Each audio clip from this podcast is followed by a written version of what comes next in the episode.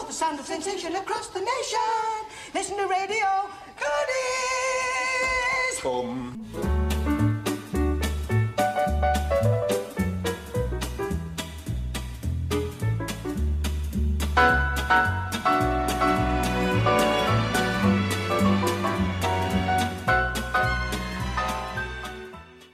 Hello and welcome to the Goodies Pirate Podcast. I'm Dave, I'm Tom. I'm Richard. I'm Rob. and this week in episode 47, we're talking about the bun fight at the OK Tea Rooms, also known by some people as Cream Cave, not heard that one, or the Cream Rush Fever.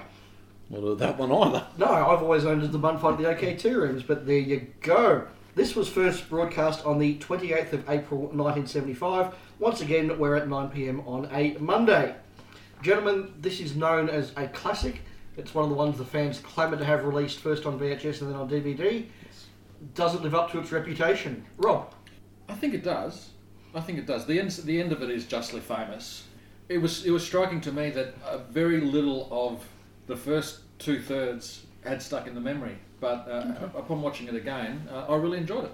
Yeah, I'm, I'm very similar. I went into this one wondering how much of its reputation as a classic rests on the last third, and indeed couldn't remember a lot of the middle third particularly, but I thought it was really good. Tom, what about you? Yes. Yes? I- I- In a word, yes. Yeah, I really like it as well. Good. That's all we need to say. Thanks for, thanks for coming. Thanks for coming along. Take a walk in the Black Forest. All right, we'll go into a little bit. It opens once again with that idea that the goodies are extremely poor. yes. But Um, now we know why they're poor. Yes, because Graham spent all the money going to buy the equipment to go and look for gold so they wouldn't be poor. It's interesting though that the first time he's, Tim says that we've never been as poor as this. Now that if we're talking about goodies in the beanstalk, they're living in a park. It is, but they're trying to break into the piggy bank. I actually thought, for an episode I do agree is a classic, the opening is actually quite weak. Like, it doesn't open with anything particularly powerful. It's not particularly funny. No, I, I suppose you need to set up where the episode is going. yes. And, and I guess whether the alternative really is just to have them, we're, we're going prospecting, and then you just start with that. You don't even bother with the initial scene. But Yeah, or, or even just start with the moment where Graham walks in with the, the banjo and the Yeah. gear and says, We're going prospecting. Yeah, I don't know, because I, I do think it's a very slow burn where it comes up to. They then obviously decide to go prospecting, and we're in a quarry yes, with, with a stuffed mule. with this stuff. so we have the whole first filmed insert, which is them arriving in the quarry with, as you say, the stuffed mule. And they go through obviously a lot of the. They sort of mind the prospecting jokes, which is good in a way because they actually get that done early. So It is, but stuff like arriving on the giant X that's marked out on the Yeah. ground, claim stuff. We then get the main discussion, which is, I guess, where the episode starts properly or starts to ramp up, which is them inside the tent talking about what they're actually doing and the fact they haven't found anything and what they're going to find. And they have the jokes with the rooster, they have their whole breakfast thing where Bill's cooking the bacon.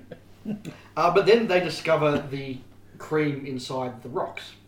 Now, I remember walking into this sort of thinking, look, I get the conceit is that they're doing cream as a substitute for gold, but kind of why? At least at this point, they actually do make the point now that milk is worth more than petrol. Mm. So Yes. they actually do at least give some attempt to justify why it substitutes there. I mean, part- look, it is partly just to be silly, Yeah. But it is very weird. after they thought they'd found fool's cream, yes. And I think half will get leads to that point of Tim just doing his Cornish milkshakes yeah, joke. There, there's a lot of we're Cornwall gags, a lot of really simple gags there, like look what I found in the old tin mine, old tins.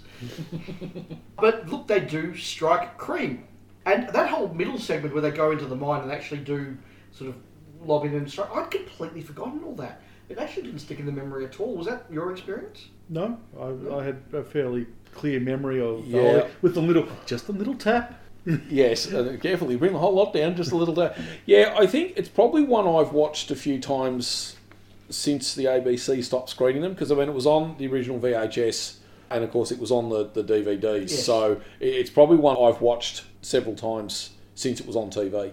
Well, oh, look, as, as have I. I've just found that, that middle section Yeah. certainly didn't stick in the memory nearly as well as the particular mm. final section, which we're, we're not at yet. They then get to the second filmed insert, which I think is probably the funnier of the two, which is them mining the cream. They have all sorts of stuff there, like the tortoise pulling along the, machinery. That, that is a great contraption for what is Yes. effectively not even a 30 second scene. Yeah. Yes. Yeah, well, all, all powered by Graham's rocking chair. Just so he can get, and the whole payoff is that he gets a little bit of milk. So he yeah, can so it in in his tea. Yes, but it does start to build up that idea that Graham is very much the owner of the mine, and he's sitting back while the other two are working in the mine. Yes, which of course leads them, they then decide they're going to have a revolt. Yes, And this is a point, obviously, really where Graham clearly decides he is going to take the mine. yes, This was a scene I really enjoyed where he's sitting there and they're all sitting in the tent Yeah. and he's trying to turn Bill and Tim against each other. yes. Who Uh, scratch your album, uh, Land of Hope and Glory, and pinch the ears off your life-size Prince Charles. Yes.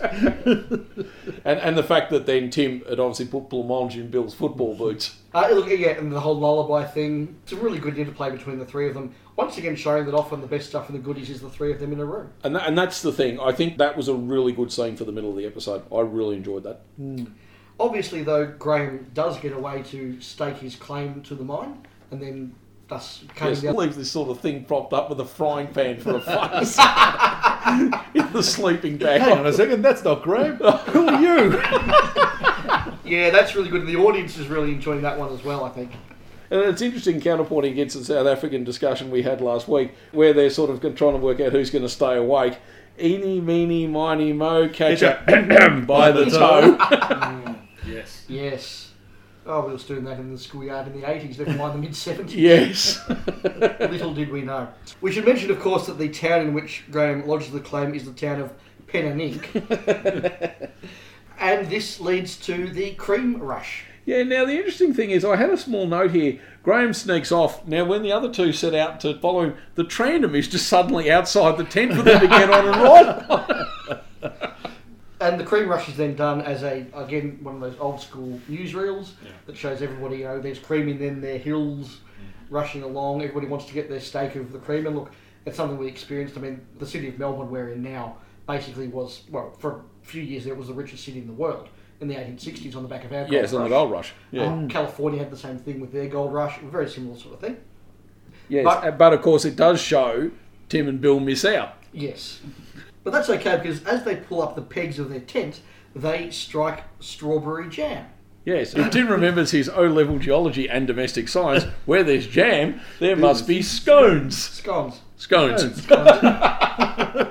Apparently, that's a regional thing Yes. because I believe the town in Scotland is actually pronounced scone, isn't it? It is, but that's meant to be the only place where you actually call it a scone. The, the true pronunciation is meant to be a scone when talking about the food. So, I've actually been to Scone. There you go. did you sit on the stone? The stone of scone. Yeah, exactly. That's the, Stone of Destiny. yeah, exactly. Graham, of course, is watching all this, and there, there's that wonderful scene as well where they, you know, Graham can't know about this, and then you know they, they pan up to see Graham on the hill, and then they see him, and they stop. That's really well filmed, actually. on the, On the donkey. Yeah, the donkey, yeah. That donkey gag, that never gets old. That, No. I must admit that every time they do that gag, I thought that was really Um, well and I done. actually think the best iteration of it is here where Graham is on the hill. Then they turn away, he picks up the, the donkey, runs down the hill, and then gets back on it as though nothing's happened. Uh, it's very good, but he decides, or he offers to buy out their find, and they say no, they want to buy him out. And they decide to meet at the OK Tea rooms. Yes, for a winner take all card game. Just with the mule joke, we then get the wonderful scene, which of course made it into the opening credits yes. of Graham trying to take off on the mule and the whole thing falling over.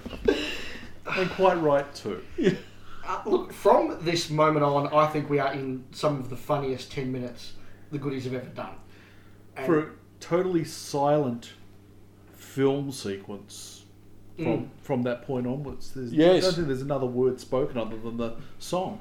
It is, and they absolutely mine all of those Western tropes, particularly all around the whole thing about the gunfight at the OK Corral, which has been you know a part of fiction for ninety odd years. So that's really good, and all the stuff about the barmaid sending the cups of tea down and then missing it, them signaling for two cups of tea, and her signaling back what she thinks of that. All the stuff too, like the piano player stopping as soon Yes. as they come into the saloon, Yeah. except for the one bloke crunching on his salary, who sort of gets the disapproving knock from his wife. Yes. Yep. Then Graham being revealed at the top of the stairs, coming down. He's got his, you know, his lady with him, all that sort of thing.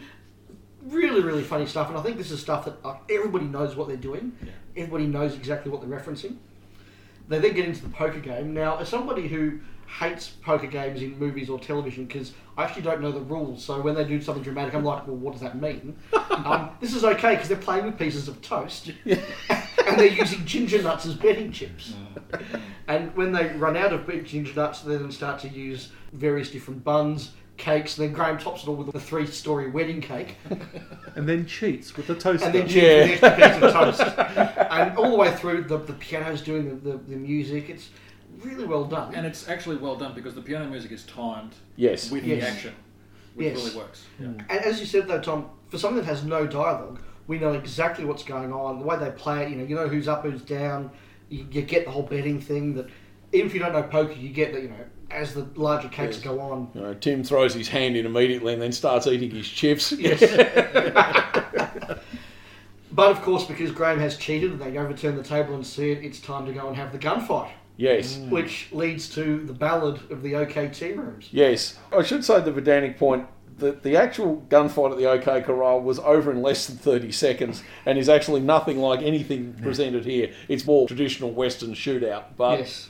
And, and of course, because it's the goodies, it's done with little tomato sauce Squirters. rather than. that song is sheer genius, is Yes. it not? it is. It Down is. to the point where Bill corrects himself with the pronunciation of uh, Yes. the Yes. Gone stones. and turn around and walk 11 Eleven paces. they called him Wild Bill Oddie. His mate was Texas Tim. And their opponent, Reedy Graham. Who was Was sure that he, he could, could slay slay him. yeah, it's really good. And again, given that the song carries the dialogue, it's very effective. And as you say, Tom, they meet, they agree to turn and walk 11 paces, which means uh, Tim and Bill walk into the wall. Bill gets the flesh wound as the tomato sauce hits his arm. Now, uh, then of course, though, it does lead to the interesting aspect of it, which as a kid did sit kind of weird with me, which is the goodies are actually shooting each other. Which, Yes. w- once you get a little bit older, you, you entirely get and buy into the gag. But I remember when I was very young and saw this, it was very strange to have the goodies actually shooting and killing each other. I, it's, I suppose it's one of those bits where, again, they've faced off two against one Yes. Yep. from what was there, which is not always the best thing for a young kid.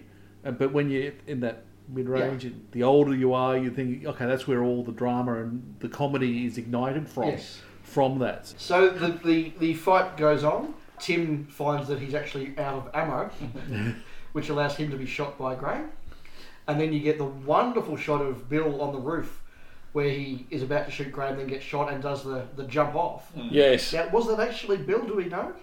I think it was. I think it was. It looks like him. He's Yeah. probably just jumped onto a whole pile of boxes. Probably. Yeah. Because the one who actually got hurt doing that was Graham, Yes. Yes, which Yes. We'll, we'll, we'll get which, to in which a is moment. probably one of the more famous goodies anecdotes. But Yes, but again, it just mines all that Western trope as the guy you think he's dead is actually wounded, and with his dying breath, he turns to shoot his nemesis. who just moves the girl in front of the, the yes, in such an such an overt manner. And, and again, look, it's kind of funny, like because you know the tropes they're doing, you get why Graham is upset that his woman has been killed. Now, realistically, the fact that we've seen it in about ten seconds prior to this makes the relationship a little bit, you know, sort of coming out of nowhere. But because it is a western, you get exactly what it is Yes. that they're doing, and it leads to Graham uh, committing suicide. Now, Richard, do you want to take us through that and what happened? Yes, well, of course, we see Graham decide to commit suicide. I guess we could also make the point maybe he realises he's killed his former friends as well. That's the way I always read it, though. Not so much that the girl died, that he realizes what what it's taken away from him, this greed type of thing. And Yes, so as, he's- as, as led, led to him kill and he, him killing both his both his former he- friends. Yeah, so Okay, that, I- that, that's the way I. And then, of course, we get this extremely over the top scene where he goes to kill himself by squirting himself in the face under the armpits and everything. With the, and then, of course, does this highly exaggerated fall backwards. Now, the anecdote around this is apparently Graham went and spoke to a lot of the stunt guys about how you do it and where you put the padding.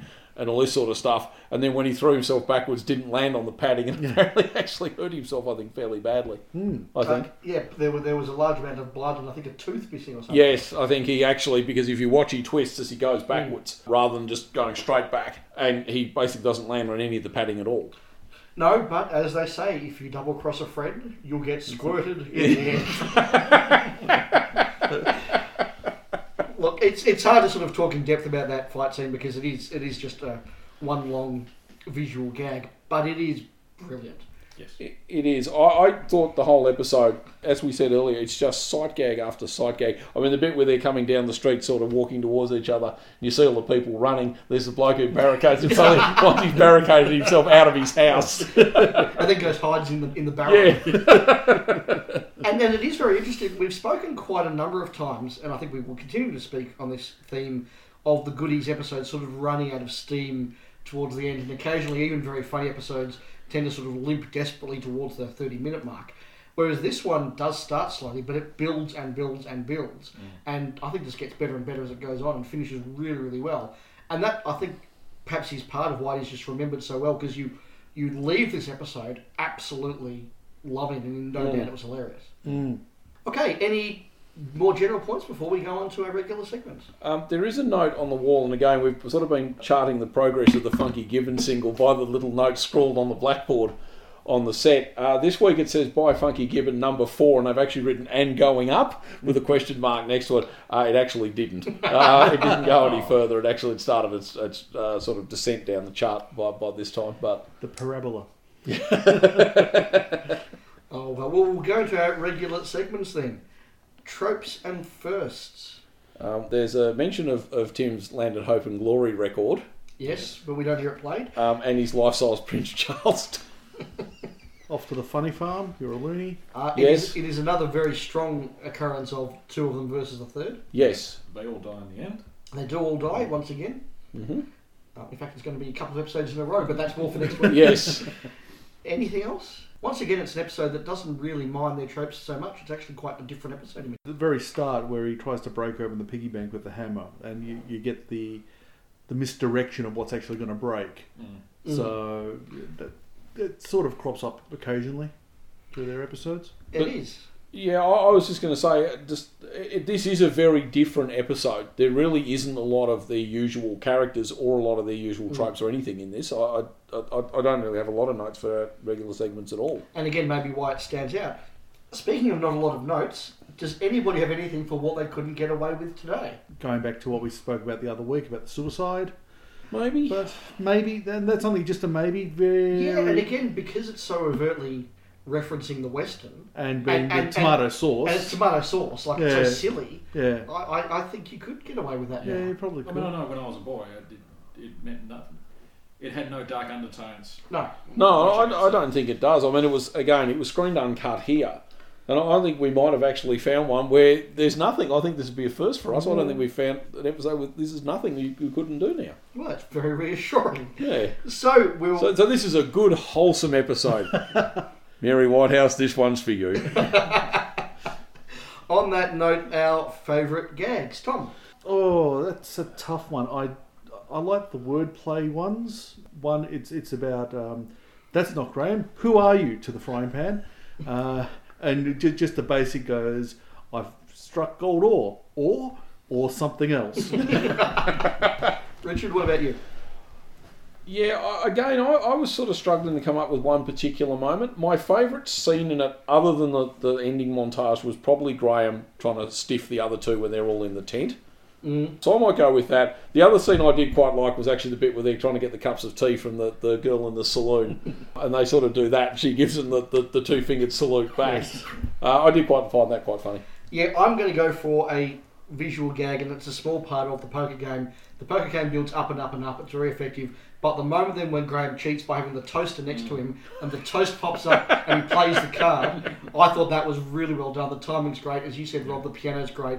I just think that's a, a really good point. But yeah, lots of really funny jokes in this. Rob, what about you? Uh, well, two things for me. I laughed out loud where Graham is on the, the donkey and he, he pulls on the reins and he falls over, as you say, it makes it to I just laughed and laughed. Um, I, I think all iterations of that mule joke, yeah, I, I think are great. that donkey did yeoman work in terms of comedy. But uh, the the line that I laughed at was near the start where um, Graham has come in and explained, you know, why they're poor because he spent all the money on the mining equipment, and Bill says, "I'm going to kill him," and and Tim says, "No, Bill, no, later." So I, I thought that was funny. Yeah, there's a lot of really good stuff in it. So, another episode we've really enjoyed, and I suspect that's going to continue next week, where we talk about the end. Oh, yes. On your way to Kew Gardens, maybe you'll take a walk in the Black Forest. You've been listening to the Goodies Pirate Podcast, the Australian podcast that puts the good in goodies. If you've enjoyed what you've heard, please do leave us a review on iTunes. We'd love to hear your thoughts on this episode or your thoughts on upcoming episodes. So please drop us a line by email at pirategoodiespc at gmail.com, send us a tweet at, at pirategoodiespc, or find us on Facebook at facebook.com stroke pirategoodiespc. Goodies, goody goody yum yum.